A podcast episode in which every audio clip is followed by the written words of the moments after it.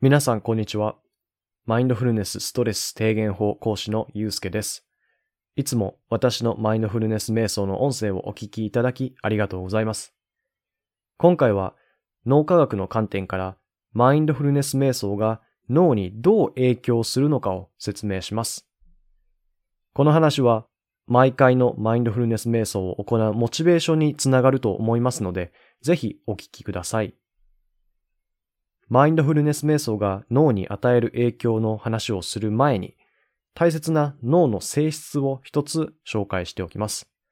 それが脳の可塑性と呼ばれる性質です。これは脳が成長し変化する性質を持つということです。数十年前まで脳の神経回路は25歳前後までに完成し、それ以降は神経回路が変化、成長しないと考えられていました。しかし、脳科学の研究が進み、25歳を過ぎても脳は生涯にわたって変化し続けることが分かりました。ある行動や学習を繰り返し行い、神経回路に特定の刺激を与えると、それに関連する回路が強化され、脳機能が変化していきます。運動、学習など私たちのあらゆる行動に対応する形で脳は瞬間瞬間に変化しているんです。そしてマインドフルネス瞑想も例外ではありません。では、マインドフルネス瞑想を行うと脳がどのように変化するのでしょうか？カリフォルニア大学サンディエゴ校マインドフルネス研究所の副所長であるフェイダル・ゼイダン博士とその同僚たちはマインドフルネスを元にした瞑想が心身の健康や社会的な健康にどう影響を与えるのかを脳科学、生理学的な側面から研究してきました。2010年に発表した実験では20分の瞑想訓練がストレス、緊張、うつ、混乱を大幅に軽減し、疲労を低下させ、総合的な気分を向上させることが分かりました。また、2014年に行った実験でも、20分の瞑想をたった1回行うだけで、被験者の不安な状態を平均22%も緩和できることが確認されました。さらに、彼らの脳を fMRI でスキャンしたところ、たった20分の瞑想が脳の活動に変化を与えることも分かりました。20分の瞑想を行うことで、感情や思考を制御する前頭前皮質や全体上皮質と呼ばれる脳部位が活性化し、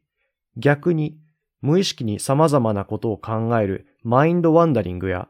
自分のことをあれこれと考える自己言及の思考を司る抗体上皮質の活動が低下しました。また、感情処理の中心地であり、特にネガティブな感情を引き起こすトリガーとなる扁桃体と呼ばれる脳部位の活動が低下していることも分かりました。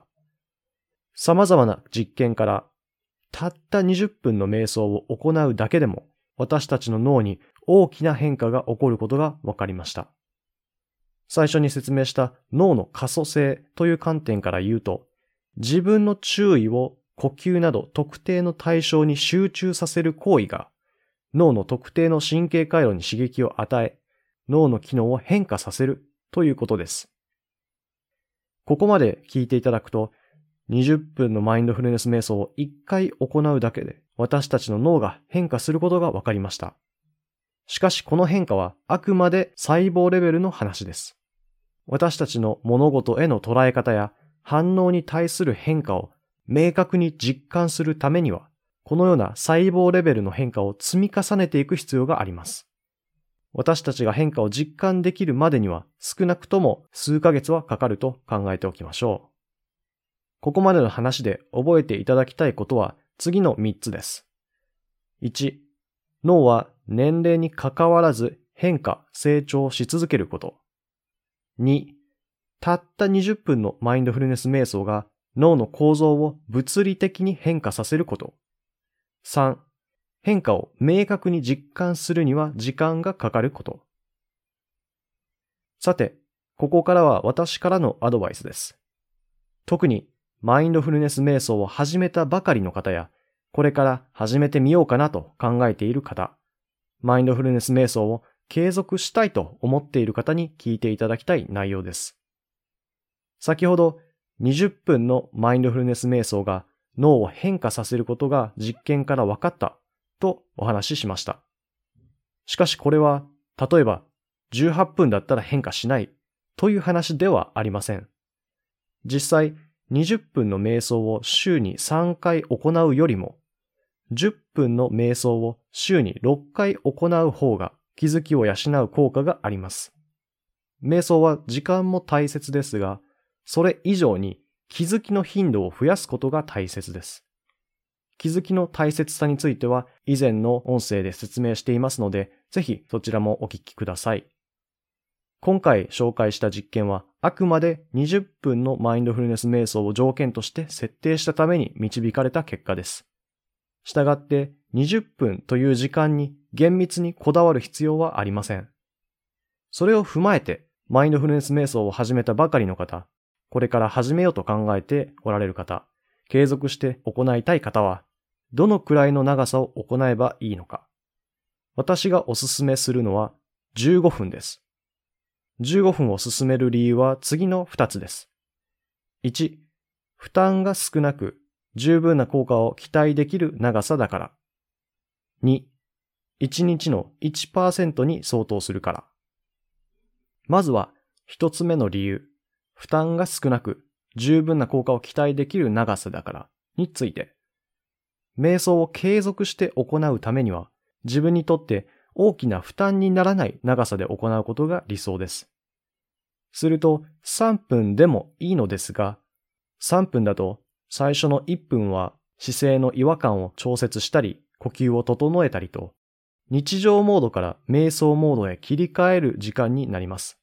すると実質2分ほどしか瞑想する時間を確保できません。せっかく家で座って行うのであれば、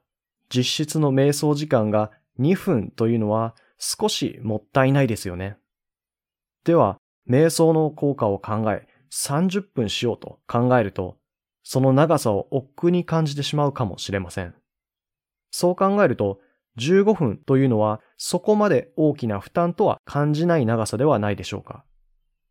そして20分の瞑想が脳への変化を促すことから15分という長さでもある程度の効果を期待できると考えられます。そして二つ目の理由、15分が1日の1%に相当するからについて。厳密には24時間の1%は14.4分ですが、そこは切りよく15分と捉えましょう。何も考えずに漠然と毎日瞑想を継続することは難しいです。何事も明確な方が実行するモチベーションが高まります。そこで瞑想を始められる方に対して、私はよく1日のうち1%を心と体の健康に投資しましょうと言います。マインドフルネス瞑想を1日20分とか30分というとなんとなく腰が重く感じることもあると思います。しかし、1日のたった1%と聞くと、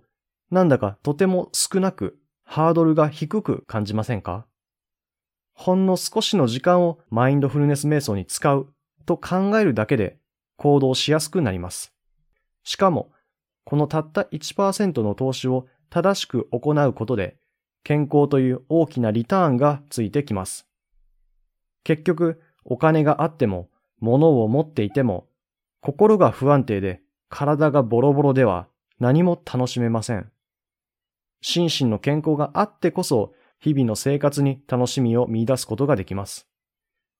心身の健康があってこそ自分以外の人のために何かをする余裕が生まれます。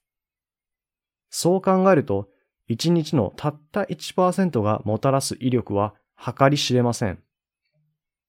毎日きっちりやらなくても構いません。最初はハードルを下げて週3回などでも大丈夫です。1日の1%を心と体の健康に投資するという言葉を自分のマインドフルネス瞑想のキーフレーズにして日々瞑想を行ってみてはいかがでしょうか。ちょうど私が現在配信しているマインドフルネス瞑想の音声の中に15分のものがいくつもあります。ぜひ私の音声で瞑想してみてください。ということで、今回はたった20分の瞑想であなたは変わるという話をしました。最後に話をまとめます。前半の脳科学の話のポイントは次の3つでした。1、脳は年齢に関わらず変化、成長し続けること。2、たった20分のマインドフルネス瞑想が脳の構造を物理的に変化させること。3、変化を明確に実感するには時間がかかること。そして私のアドバイスは1日15分マインドフルネス瞑想を行いましょうということでした。1日のたった1%をスマホに使う代わりにマインドフルネス瞑想に使いましょう。私のポッドキャストではこのようにマインドフルネスに関する実践的なアドバイスやマインドフルネスの仕組み、そして実践するためのマインドフルネス瞑想の音声を配信しています。興味があればぜひ私の音声でマインドフルネス瞑想を行ってみてください。Twitter や Note というサイトでもマインドフルネスについて発信していますので、ぜひチェックしてみてください。それではまた次の音声でお会いしましょう。マインドフルネスストレス低減法講師のゆうすけでした。